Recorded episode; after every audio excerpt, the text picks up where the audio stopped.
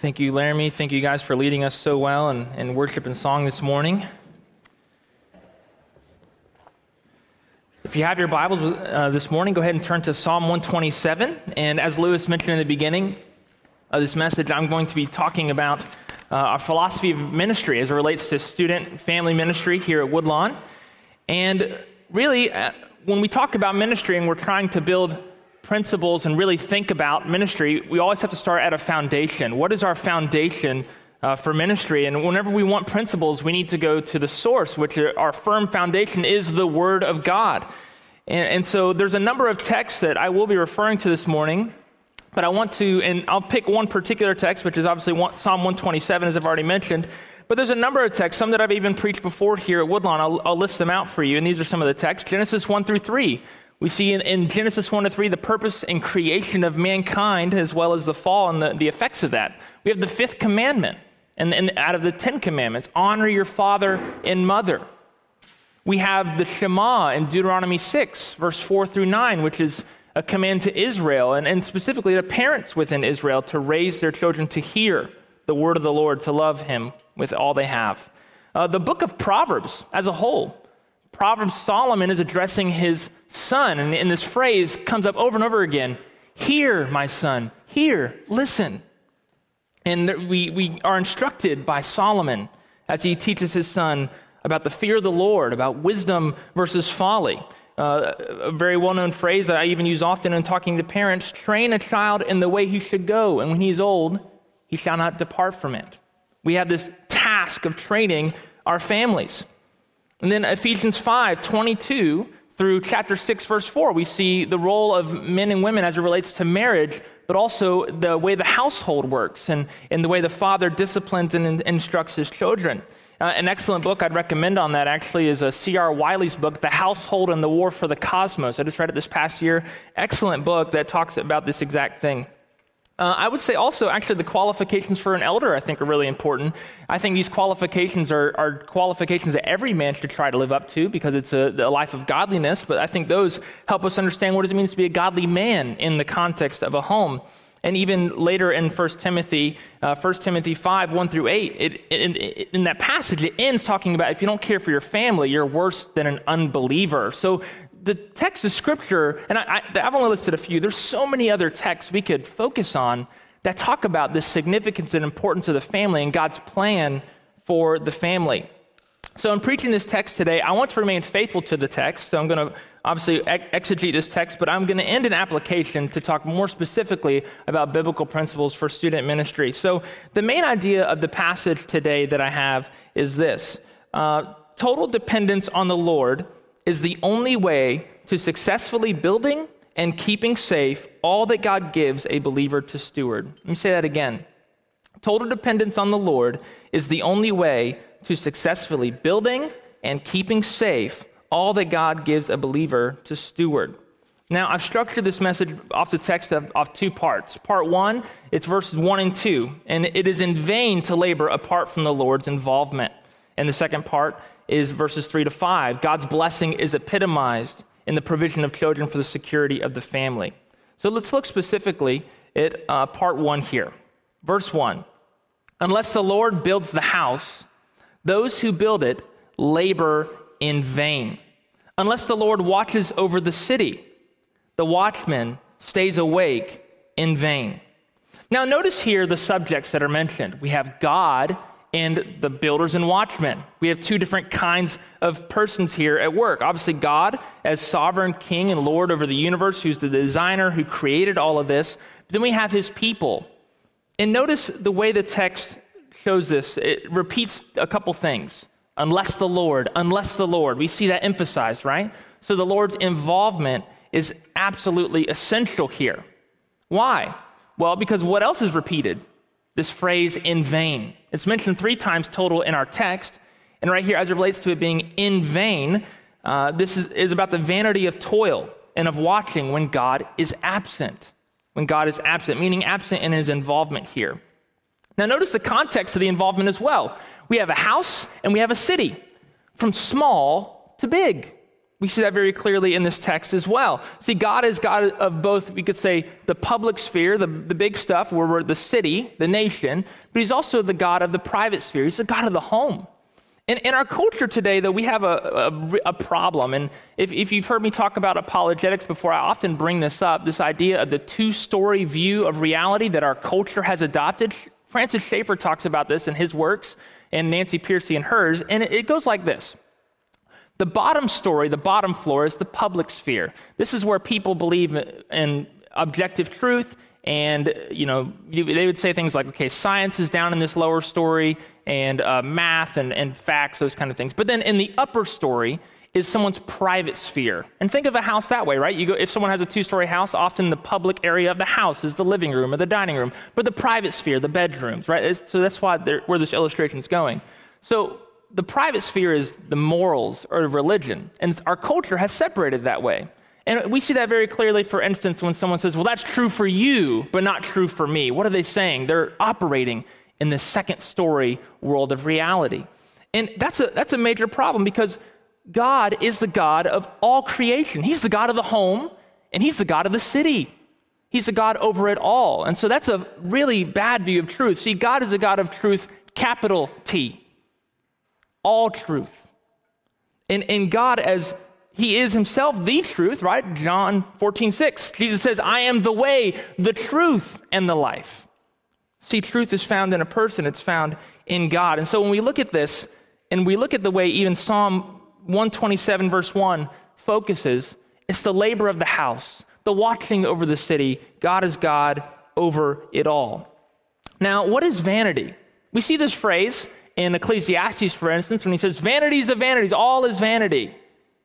And what is vanity? Well, vanity is this it's, it, it means it's futile or it's worthless or meaningless, but it also means false. Uh, Ross, one commentator, he says this any secular or pagan building, no matter how grand or glorious, is meaningless because it is of no use to God, neither does it bring him glory. So, for a building to be meaningful, the Lord must build it. So, looking at this text, man must work with God in building the house. The watchman must watch with God to protect the city. Now, is the builder of the house really the one building here in, in, a meaningful way?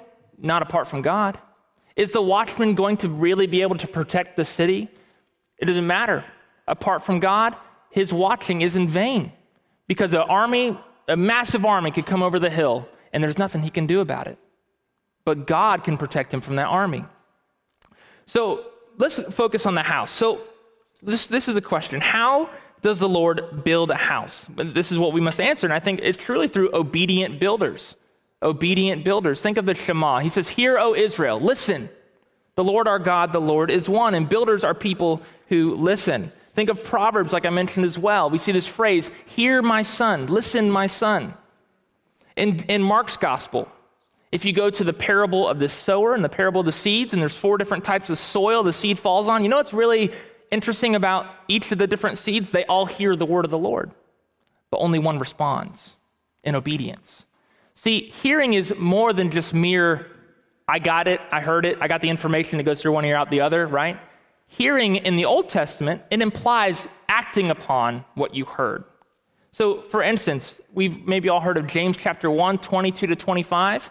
If you look in that passage, you don't have to turn there, I'll read it to you, but it says, But be doers of the word and not hearers only, deceiving yourselves. For if anyone is a hearer of the word and not a doer, he is like a man who looks intently at his natural face in a mirror. For he looks at himself and goes away and at once forgets what he was like. But the one who looks into the perfect law, the law of liberty, and perseveres, being no hearer who forgets, but a doer who acts, he will be blessed in his doing. So, a lot of times we'll come to church and we'll hear a powerful message and we'll, we'll say, Hey, preacher, that was a great message. I was so encouraged by it. And then what can happen is we can go out into our car and we're yelling at our kids and we're not being respectful to our spouse and, and we're, cutting people off in traffic. We're rude to our waitress, right? We're not doing what the word says. And we're like that man who looks intently at the mirror and forgets what he was like. You see, you know where true blessing is, is not just in hearing the word and saying, Preacher, thank you for the message. It's going and doing it. That's where the blessing is in, the text of Scripture. So, listening to God's word, building God's house, building your house for God's glory means trusting Him by faith. Really, faith is the instrument that a builder wields to construct the house. And what is faith? Faith is not blind. That, that, that's a charge that Christianity often gets from atheism. That it's this blind faith, it's a leap into the dark. You can't see anything, you don't know where you're going. But truly, the Christian faith is a reasonable faith. It's reasonable. Why? Because we have evidence from God's word and from creation, from so many other sources to say, look, God is real, God is true, He is who He says He is, and we can trust Him, we can rely upon Him. So faith is reliance. Each one of you sat down in your pew this morning, did you not? Did you look underneath to see if it was going to break, if it was going to stably hold you? No, you didn't. If, if you did, maybe you're a little crazy. Um, no, but, right? You just sat down. And when you sat down, you exercised faith. You exercised reliance and trust that that pew would hold you. Are you helping that pew hold you right now? Nope. It's holding you up by itself. In the same way, look, we must rely upon God. We must exercise faith in God and trust Him.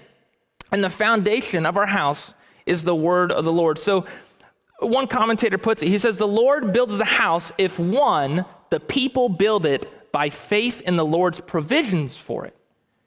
Two, in accordance with His will. Three, in a way that is pleasing to Him. Four, to dedicate it to His use and purpose. And five, to give glory to Him for the accomplishment. You see, it's completely in vain when we try to put efforts toward building our home if the Lord's not in it. If the Lord's not in it. Now, unless the Lord watches over the city, the watchman stays awake in vain.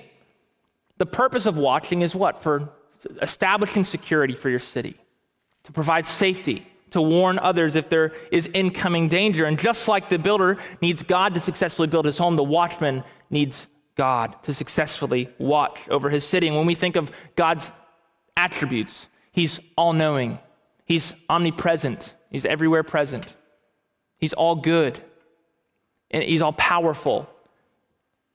We need to realize that, that those aspects of God help give us that security and comfort as we are watching as we are building. And so we go to the Word to, do, to learn who this God is and to worship Him and to trust Him. And this watchman relies on God because he knows who He is.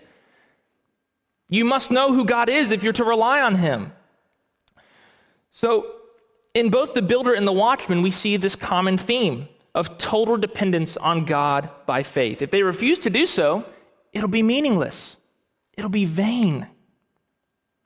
One can live wisely and cautiously in this world, but they must acknowledge that it is ultimately God alone who protects. It's God alone who builds. So uh, there's a passage I really, I really find helpful in really understanding how does God and man work together. Philippians 2, uh, 12 and 13 talks about this, and, and one, uh, one pastor calls this acting the miracle.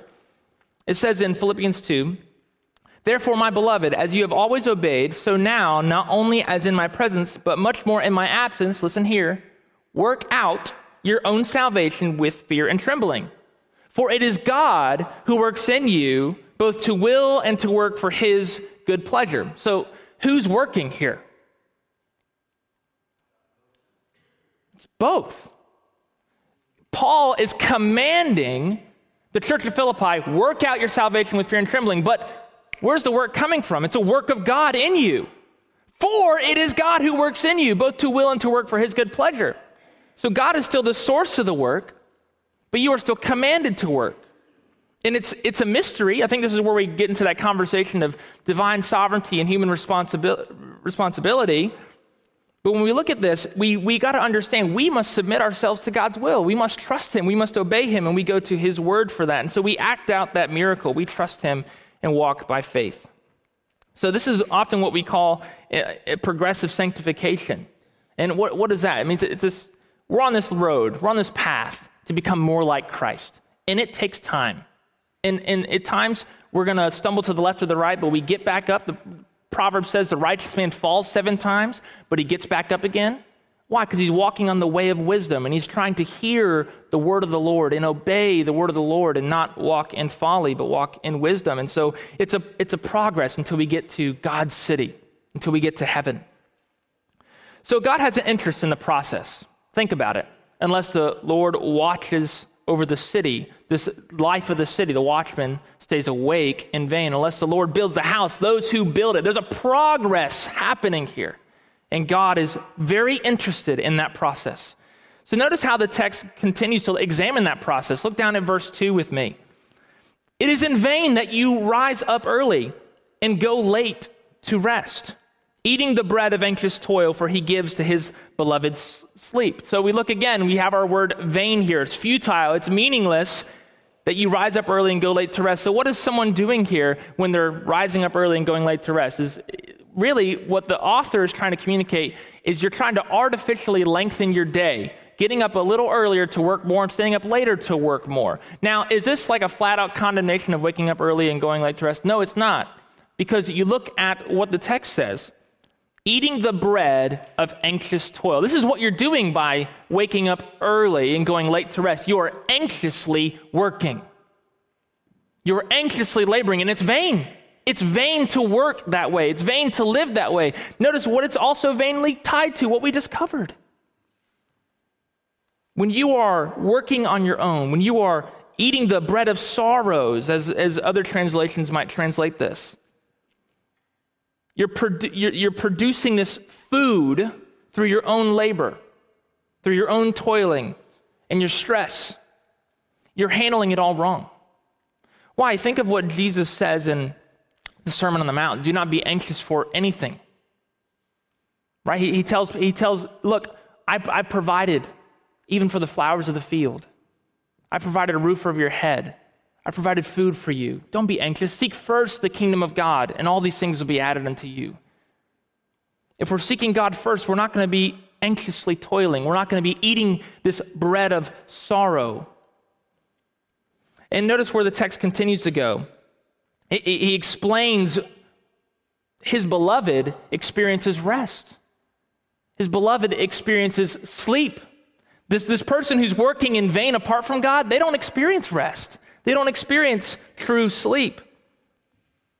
For he gives to his beloved sleep. This shows the logical conclusion of this text. Those who live in vanity, they are separate from those who are God's beloved. God's beloved, they rest in their work. Their work is done, their work is complete. And why? Because it's God who's doing the work and building their house. It's provided for. They have what they need for their house. It is God who's making secure the city. They're trusting him so they can sleep well. They can sleep rested, not in fear or anxiousness. Maybe many of you have had a, a many a restless night of sleep. I know uh, before I have, and in, in being anxious about X, Y, or Z, a number of things throughout my life. But I know the nights when I'm trusting the Lord, I really do rest, and I enjoy that rest. And maybe today you are waking up this morning and you didn't sleep well last night, maybe because you're anxious. And God has given each of us a labor in life. And I'm going to talk about that more up ahead as we talk about family ministry. But we, we've all been given a labor of love, a labor in the Lord to serve and to do. And if we're eating the bread of anxious toil, we're not experiencing the Lord's his sleep that he gives to his beloved. Our life is in his hands. So recall, for instance, when Jesus says uh, to the self-righteous Pharisee or to the to the audience who had heard the self righteous Pharisees putting burdens on people. In, in Matthew 11, Jesus is inviting people to come to him. He says, Come to me, all who labor and are heavy laden, and I will give you rest. He doesn't say may, he says, He will give you rest. Take my yoke upon you. So you're still working, and learn from me, for I am gentle and lowly in heart, and you will find rest for your souls. For my yoke is easy, and my burden is light. See, the Lord must be comprehensively involved in every aspect of our lives. We must labor in total dependence on Him to build, to watch, to create, and protect. And life is vain when we don't fear God, when we don't rely upon Him in humility. The efforts you put yourself to are in vain. So, this concludes part one, but let's look at part two. We, part one was it is vain to labor apart from the Lord's involvement, but part two is that God's blessing is epitomized in the provision of children for the security of the family. Look at verse three. Behold, children are a heritage from the Lord, the fruit of the womb a reward. Like arrows in the hands of a warrior are the children of one's youth. Blessed is the man who fills his quiver with them. He shall not be put to shame when his enemy speaks with him in the gate. So we look, we look here at this text, and this is really, in the ancient world, this is a prime example uh, of God's provision for them, and, and, and, it applies today as well. But you'll see, based off this text, why. Um, but before I, I, move forward, maybe some of you today as well, um, you weren't able to have children at some time in your life. I think it's important to realize as the church as a whole that you get to have spiritual fathers and mothers and spiritual children. You can raise and disciple people. We function as the family of God. So I just wanted I wanted to say that as well. But this psalmist, what he's doing here is he's showing the process of what building a house looks like and of having a family. So looking at this text, he says, Look. He says, Behold. He wants to point something out very important as relates to the home. Children are a heritage, or maybe your translation says, an inheritance from the Lord. Now, an inheritance was a, really big deal in ancient Israel. So, for instance, when uh, Jesus tells the parable of the prodigal son, and the, the youngest son says, Father, I want my share of the inheritance, that was a very offensive thing to do because he was actually not going to continue on the family life and business. He was going to move on and go do whatever he wanted. He wasn't continuing to build the house, his family's house, name, reputation. It was an incredibly dishonoring move on the part of the prodigal son. And so we, we look at this idea, and it's, it's a really heavy and weighty idea of an inheritance. And we see this language as it relates to our salvation. Right? We've been given an inheritance in Christ. We are co heirs with Christ. And so this, this language is really important language in Scripture. And notice how it lines up in the text. It, I love the way the ESV lines things up because it, it, almost puts it stylistically together. But it says, Behold, children are a heritage from the Lord, and then the fruit of the womb, a reward. And so children are often equated and are called, even throughout Scripture, the fruit of the womb, what's produced coming from a marriage. And so um, this, this picture, by the way, it's, it's really showing that the family's a treasure. Family is a treasure. In a culture that devalues life and devalues family, it should be the church that shows what a treasure the family is in, in producing children and, and showing the value and love that should be bestowed on children because they're a gift, they're a reward. They're a reward. So, as an inheritance, um, children then can what they can do is they can trust. Um, sorry, I read this wrong. So, a, as an inheritance or uh, a heritage, children are then a trust that one can allot their life's work and possessions to carry on the work that you and I have done to the next generation, and so on and so on. If you ever come to my house, I, I actually recently received part of my inheritance from my grandfather and my grandfather gave me a book on our family. And I am a history nerd, and it's, a, it's really cool. He actually lays out our genealogies going back to the Revolutionary War era. And, and then some clan history because I'm Irish Scottish. And so got to read about King Neil of Ireland, who killed nine robbers. That's all I know about him. Um, you know, if you're a Neely, you know, you would know. Um, but uh, so the Mick part just means son of, if you didn't know that about Scottish heritage too. But, um, you know, reading that was really interesting. I got to see uh, Civil War letters from my great great grandfather and got to see you know how many children each of them had some of them that died maybe when they were young and just thinking about their life and thinking about you know they came to america and actually my um, my great great great great grandfather was a slave he was an irish slave in america during the revolutionary war era and he was rescued from a, a master that beat him by another man a christian man Wow. That's pretty amazing. So it is cool to, when you look at history, you look at heritage and inheritance, and, and it, it should mean more today. Uh, I think uh, we live in a time of expressive individualism and we don't focus on family and we really abandon family in a lot of ways. But it's, it's so important to really think about passing things on. And, and I received that inheritance from my grandfather. I loved it. It's a gift to me, and I, I hope to continue filling out the uh, genealogy and maybe go to ancestry.com, help finish fill that out. But it's a, it's a, it's a really cool uh, gift. But thinking about an inheritance, right, it, it, brings with it great opportunity, especially in the ancient world, to continue the work. Maybe they were a farmer. Maybe you know, they had some sort of trade, a, a fisherman. And they could continue that work building on the previous generation's work. And this required responsible use. So you see, this isn't just about the value of the child in receiving an inheritance or heritage, it's also a call.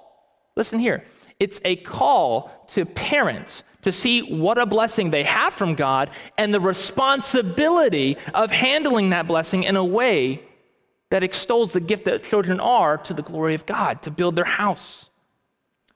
You see, it, inquires, it requires care, it requires intentionality. And if we don't approach family, if we don't approach children that way, we're, we're not going to walk the way of wisdom. We're going to walk the way of folly. Now, look at this phrase once again the fruit of the womb. This really recalls to mind the garden. Adam and Eve. He says to them, He says, Be fruitful, multiply, fill the earth, and subdue it. This idea of fruit describes a marriage as alive and productive. And as productive, it results in children. So the children are the fruit of this marriage union, and they're a precious gift. They're a reward for parents coming together and, and having children and, and to raise them into followers of Christ. And look at the next psalm. Let's, let's read quickly Psalm 128. And look how it actually expounds on that reality. Blessed is everyone who fears the Lord, who walks in his ways. You shall eat the fruit of the labor of your hands. You shall be blessed, and it shall be well with you. Your wife will be like a fruitful vine within your house. Your children will be like olive shoots around your table. Behold, thus shall the bl- man be blessed who fears the Lord. The Lord bless you from Zion. May you see the prosperity of Jerusalem all the days of your life. May you see your children's children.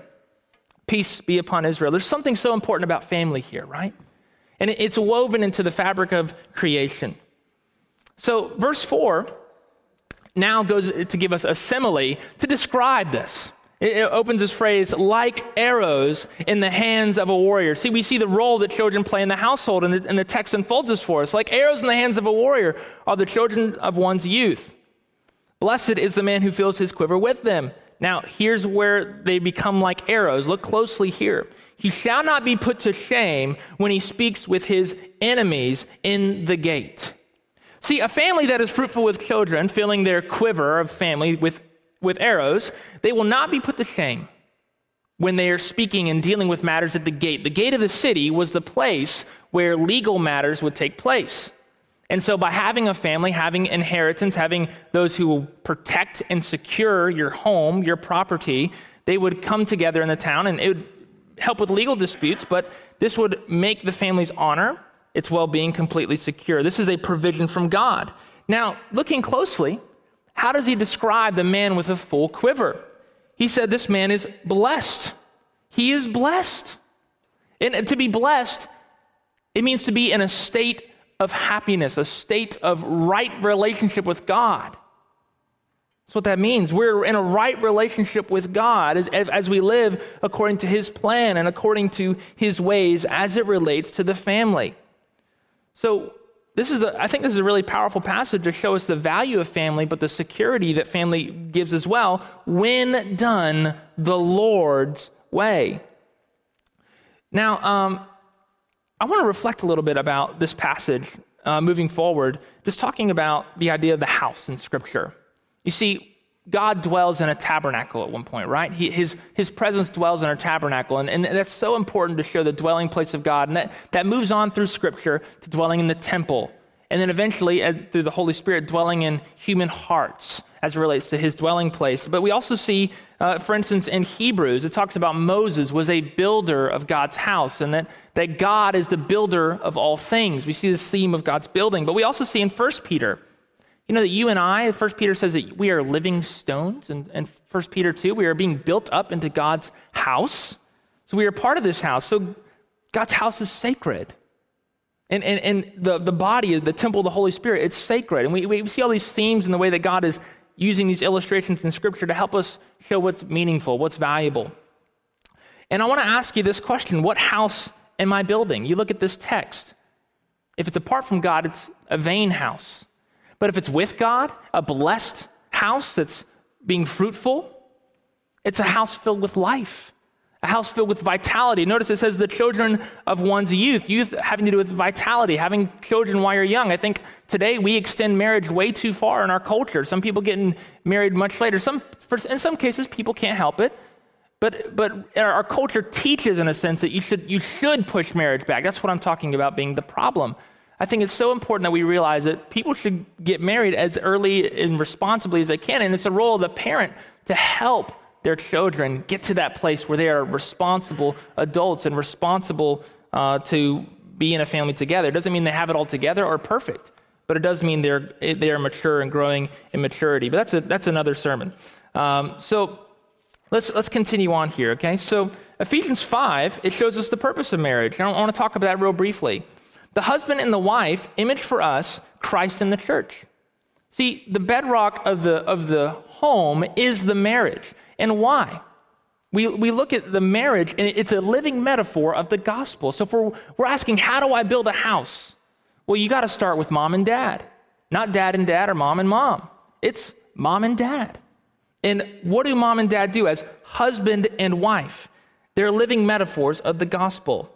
Our homes are meant to point people to the sacred beauty of the gospel. And in the marriage relationship, as Ephesians 5 teaches us, it says the role of Christ uh, as the husband is meant to show us God's authority over his church that is exercised with initiative and it's in love and it's, it's intentional.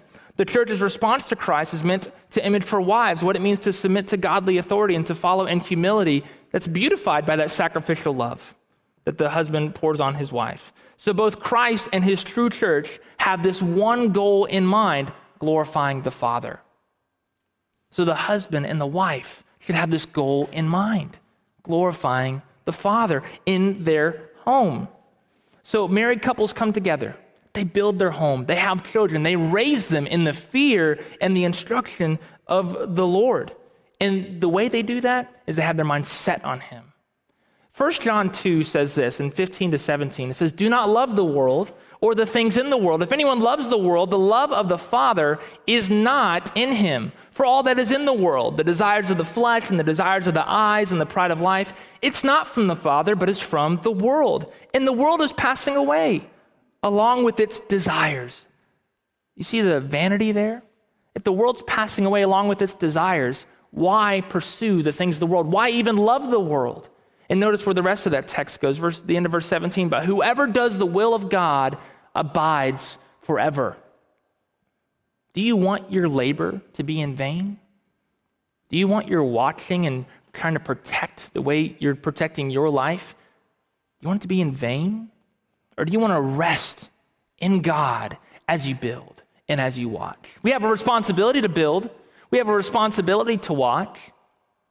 I try to be very intentional on how I raise my boys to build them up in the fear of the Lord. I try to be very intentional with watching them, protecting them. So, for instance, as they ride their new bikes and scooters from Christmas down the driveway, that they don't go into the road.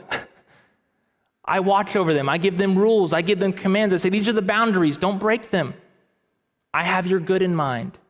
Also, in other ways, maybe indirect ways, what we watch on television. I'm, we're very particular about what our kids might take in. Even something as innocent on PBS as Dino Dana, teaching that a dinosaur had two mommies. What? It's not even biologically accurate. It's impossible. But what are they trying to teach? Right? And I loved it because Shiloh said, What? That doesn't make sense. he got it. But look, it's so important for us to watch our children, right? It's so important to build them up, right? We have to do that. And, and as a marriage, we have to model the gospel, and we work together to do that. So, doing God's will is the way to build your house. And we know God's will from His Word. When we're focused on eternal things, on the Word of God and the souls of men, the soul, the little souls in our home, we're seeking to build them up to be like Christ. So we gather from other passages of Scripture, like I said, that God is the builder right? So he knows what he's doing. He's the designer, he's the architect. He, he made the plans. They're, they're, they're that simple, they're clear, they're not unclear. It's not unclear what the role of the husband is, the role of the wife is. It's not unclear what the role of the child is. The child is not the authority in the home. They have no authority in the home. They do not rule the house. The one who rules the house is what? The husband. And God has given him the role to lead his family. And, and when, we, when we rule our house as well, we have to do it in such a way that's going to build them up. And, and we'll see that very clearly here in just a moment in some application. But how do we do this? We have to rely on Him. This is what the main idea of the message is.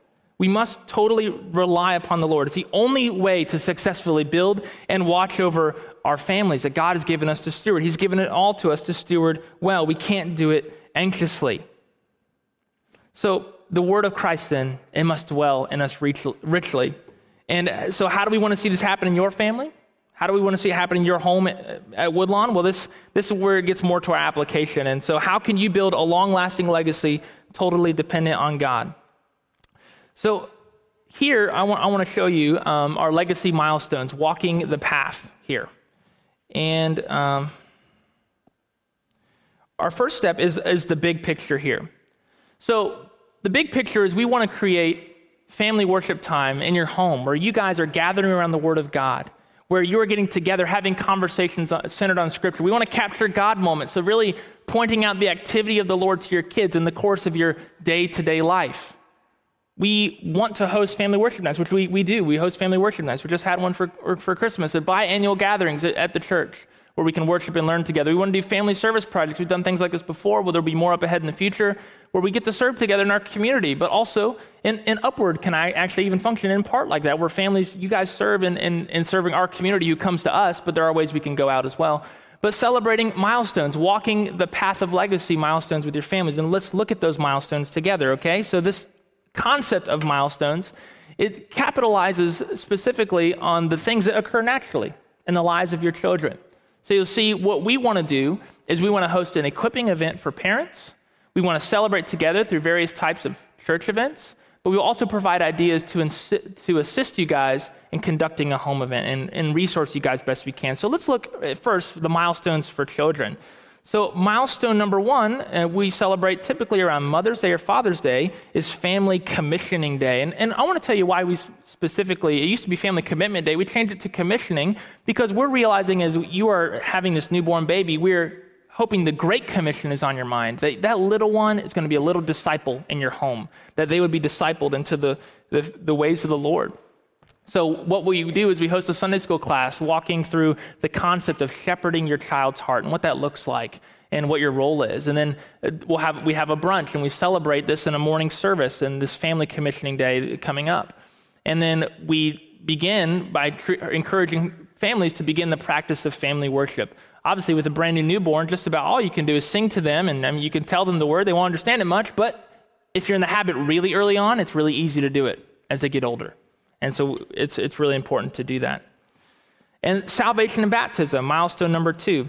And I will say this as well. I mean, where I said this is ministry to children. Some students don't get saved until they're students in high school. So these milestones are necessarily, we're, I'm putting them in order, um, but also um, it could be the fact that some of these happen later than others.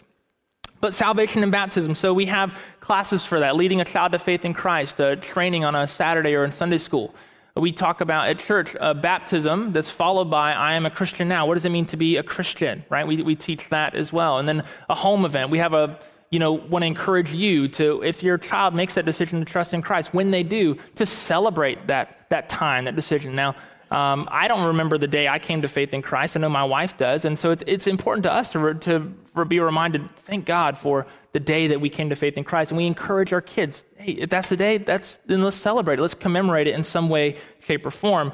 And then number three is preparing for adolescence. So the equipping event here is we have a seminar that covers their identity in Christ. And this is about the time when they're at the preteen age and they're, and they're moving into middle school, middle school times. We just had it this um, this past uh, fall.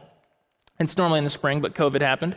Uh, so uh, our church event, right, is that is that topic, or with preteens. But then the home event, uh, we we hope to really encourage you as father to son, mother to daughter, to do something in particular to talk about the important changes that are going to be taking place in your life as a preteen, but also um, something that's been uh, encouraged and we've seen from uh, Laramie's PhD professor Scott Aniol, uh, his website religiousaffections.org, he, he shared an article on there about a manhood ceremony he did for his son Caleb. It's a really amazing uh, thing, and uh, I showed it to our staff and even to the parents at preteen retreat this, this past uh, fall. And it's an idea we really want to encourage you as parents to, to follow along and, and to do that. But also, um, let's move on to the next thing. So, milestones for students. So, we want to encourage students toward purity. So, True Love Waits or D nows that'll have the theme of, of purity uh, and talking about sexual issues of the day. This past summer, I walked our students through Love Thy Body, which is a book by Nancy Pearcey on the watershed issues of sexuality in our culture today. But we want to en- encourage parents to be able to do that as well. And then um, an, an, another thing I think is really a beautiful thing is the idea of a purity ring and helping your son and daughter to keep in mind that they should save themselves for marriage. One of the things I really appreciate about my, my own mother is, is that she gave me her father's wedding band. My grandfather died when I was five. I'm wearing the wedding band right now.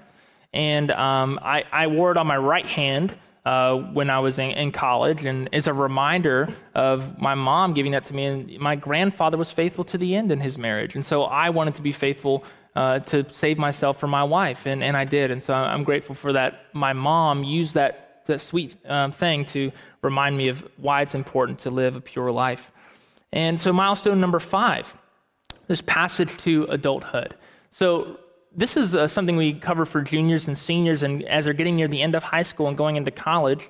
Uh, it's a sem- we'll have a seminar introducing parents to curriculum resources that parents will be encouraged to use uh, Sunday after church lunch, but also um, for a church event. So this spring, for instance, I'm going to be hosting Thinking Like a Christian. It's going to walk through 10 worldview uh, different things. So theology, philosophy, sociology, politics, economics, law, and a few other things and I'm going to help them try to think like a Christian. And, and within this church event, we'll also include uh, your child's graduation and written letters from those who influence your child. So we have our graduation commissioning uh, event here at the church, and we commission the graduates, and we're grateful for them. And many of you, uh, especially some of you Sunday school teachers who've worked with our youth, have had a huge influence on them and maybe written them letters to encourage them in their walk with Christ as they make this uh, big transition. But a home event could be, you know, a meaningful senior trip with the family and, and to and really celebrate uh, this passage to adulthood. And then our goal is this our goal is to make it to the finish line, right? The finish line. And this finish line, uh, it really, this is what we hope to be the results here. So the equipping event, in other words, that your student, by the time they're done with high school, that they would be plugged into the local church and its ministries opportunities, and that we would equip them to be able to do those ministries well for the Lord, and we would help help show your student how they can serve the body. And that needs to happen both by your example in the churches, uh, but to shepherd them toward their role in the church.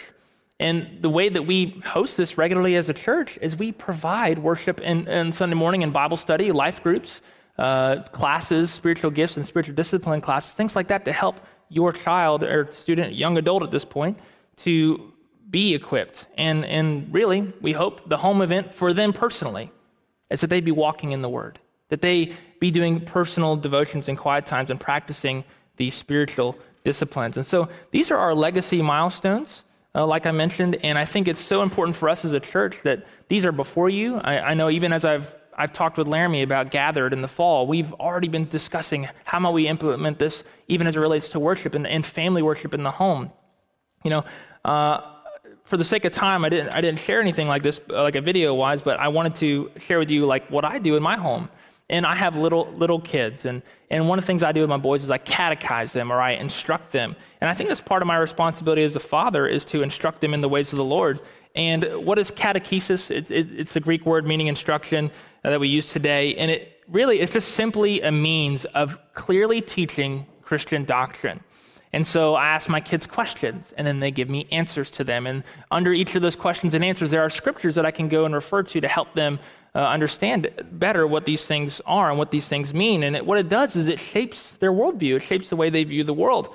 And it's also, um, as children learn new things, which they're, they do, they're sponges, they, they're absorbing everything all the time, it, it becomes a reference point for them to better be able to understand the world that God has made. And when, so for instance, when my son w- was confronted with the two mommy dinosaurs in Dino Dana, why did he think that, that's not right? Because mommy and daddy built a Christian worldview for him and instructed him, catechized him, asked him questions, and gave him answers as to what marriage is, what the family is, and helped equip them. So we hope that that would be part of your role in your home. I mean, Ephesians 6 4 says, Fathers, do not provoke your children to anger, but rather bring them up in the discipline and the instruction of the Lord. And so it's part of our role, instruction, catechesis, to, to help our children understand the world they live in, to instruct them and, and to discipline them. Discipline is, is merely corrective, it's not punitive. You know, punishment is something that's final. Discipline is saying, hey, you're going off the path, here's the path, get back on. And there's, there's lots of ways to do that, and we could talk about that another time. But uh, it's so important to realize that that is our role as fathers. And so, as a pastor, my desire is to shepherd you in this. That's our desire as a staff, to shepherd you in this, to shepherd your family well, to shepherd the flock of God that God has given you. I remember um, a couple weeks ago, actually, Lewis said in a sermon that you know if, if we as a staff only minister from you know Monday through Thursday, eight to five, how much ministry is getting done? Not a lot. Not a lot. We have an additional responsibility as a staff, and you could say a burden to carry as well. It says we must labor hard to spread the gospel uh, to others and to disciple others. So, what do we try to do? We try to practice biblical hospitality. We try to have people over. Uh, we try to go and meet people in their homes. But even us few staff, we can't reach everyone. We can't reach everyone. We can't reach the people that you work with or the people who live on your street. It, it, it's our responsibility then to do what? To equip you. Look, look with me as we close here in Ephesians chapter 4. Ephesians chapter 4. in Ephesians 4, starting in verse 11, it says, And he gave the apostles, the prophets, the evangelists, the shepherds, and teachers.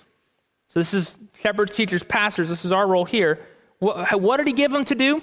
To equip the saints for the work of ministry, for the building up of the body of Christ. You see, our role is to equip you. Our role is, because guess what? You have a ministry. This is what the text of Scripture says. You have a way to serve God, a way to worship God in the context of the church. And our job is not to do all the ministry for you. Our job is to do ministry by ministering to you that you might minister to others. Our job is to equip you. And why? To build up the body of Christ. Notice verse 13. For how long? Until we all attain to the unity of the faith and of the knowledge of the Son of God, to mature manhood, to the measure of the stature of the fullness of Christ, so that we may no longer be children, tossed to and fro by the waves and carried about by every wind of doctrine, by human cunning, by craftiness and deceitful schemes.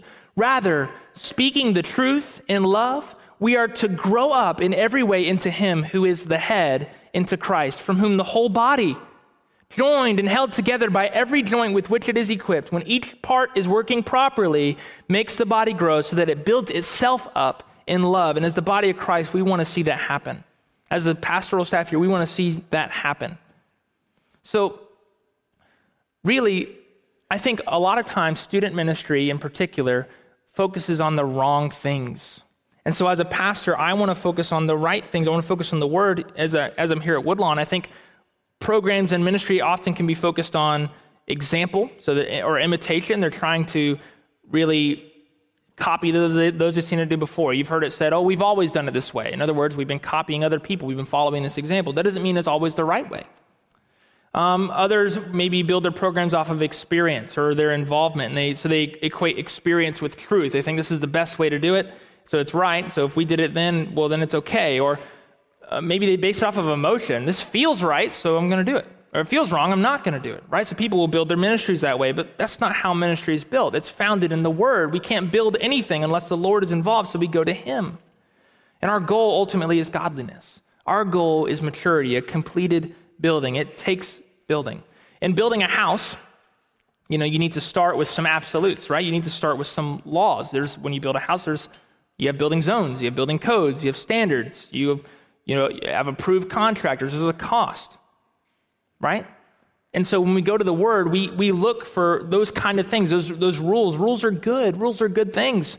Um, but we don't follow rules for rules' sake. We, we obey because we love God. You know, Jesus says, if you love me, you will keep my commandments, right? And so we don't, we obviously can't earn our salvation. We know that very clearly, but there's a role of, of works in the Christian life, and Titus focuses on, on that a lot. He says he focuses on good works. You see that phrase pop up over and over again. We were saved to do good works. So now, really, for us today, and for your response, I think, from this message today, is really making a commitment. You need to make a commitment to integrity as, as according to these codes and standards and to refuse to cut corners. And, and to say, I'm going to build this house with the Lord's help. And as um, I did say closing in Ephesians, I, I was wrong, I'm sorry. Uh, Matthew chapter 7, I want to, I do want to, I'm genuinely closing on this passage of scripture, I promise. Um, sorry, I lied in church, that was horrible. Um, Matthew 7, 24 to 27. I think this passage sums up very well even the imagery of a house. Everyone then who hears these words of mine and does them will be like a wise man who built his house on the rock. And the rain fell, and the floods came, and the winds blew and beat on that house, but it did not fall because it had been founded on the rock. And everyone who hears these words of mine and does not do them will be like a foolish man who built his house on the sand, and the rain fell, and the floods came, and the winds blew and beat against that house, and it fell, and great was the fall of it. The only difference between these two houses, according to Jesus' illustration, they both heard, but one didn't do. And the one that didn't do was the house on sand. And notice, this is a text about obedience to Christ. You could be in this church and you could say, I'm a Christian.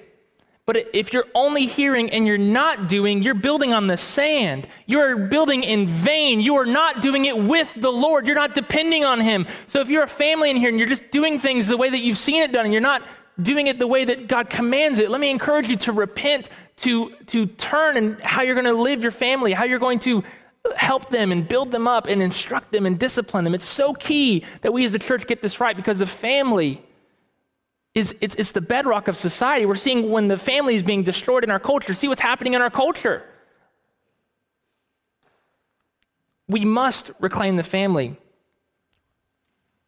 If you don't, if you don't seek to do that for your own home, it's going to lead to destructive results. Literally life and death consequences. So Listen, if, if you're a believer today, where are you today on this legacy path? We laid out these five milestones with a finish line. Where are you out on that path? Are you intentionally walking it? Are you encourage your children to walk in it? Are you striving in vain? Maybe are you seeking to give your family all the wor- world's goods without giving them the gospel of Jesus Christ and build them up? That's you today. I encourage you to repent. Maybe you're an unbeliever this morning and you're, you're maybe wondering why you're hearing a message on the family. Uh, why are, maybe why you're even in church this morning. Well, listen, your life, you're building something. And, and as I talked about this text, if you're an unbeliever, you are doing your life apart from the Lord, and the Lord has a plan for your life. But that plan must be in accordance to his will. And if you choose to reject him, that plan for your life is eternal separation from God in hell. But guess what? There's good news. It's called the gospel. And Jesus Christ died on the cross to give you eternal life, to give you hope, to give you a right relationship with him. Will you accept his offer of salvation? It's found in the person of Christ. Christ lived a perfect life. He died on the cross for your sin and rose again from the grave to give you eternal life, to forgive you of your sin. Will you accept it today? I hope if you're an unbeliever that you will choose to not just hear this message, but to do it and respond rightly and, and, and come and give your life to Christ. Let's pray.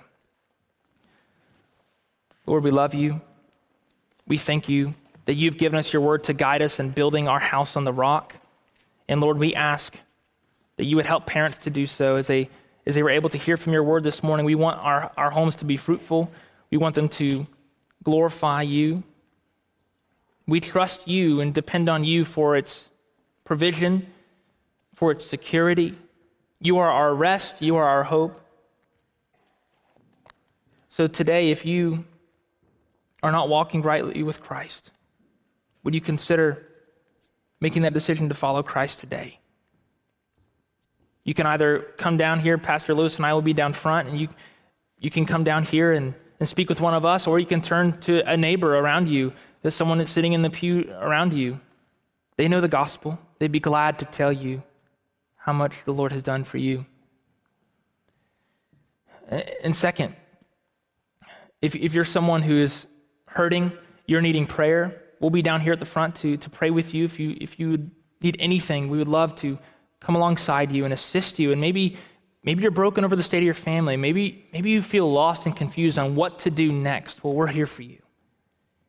We want to help you point you to the Lord that you might build your house in a way that's not vain, but it's filled with meaning and purpose.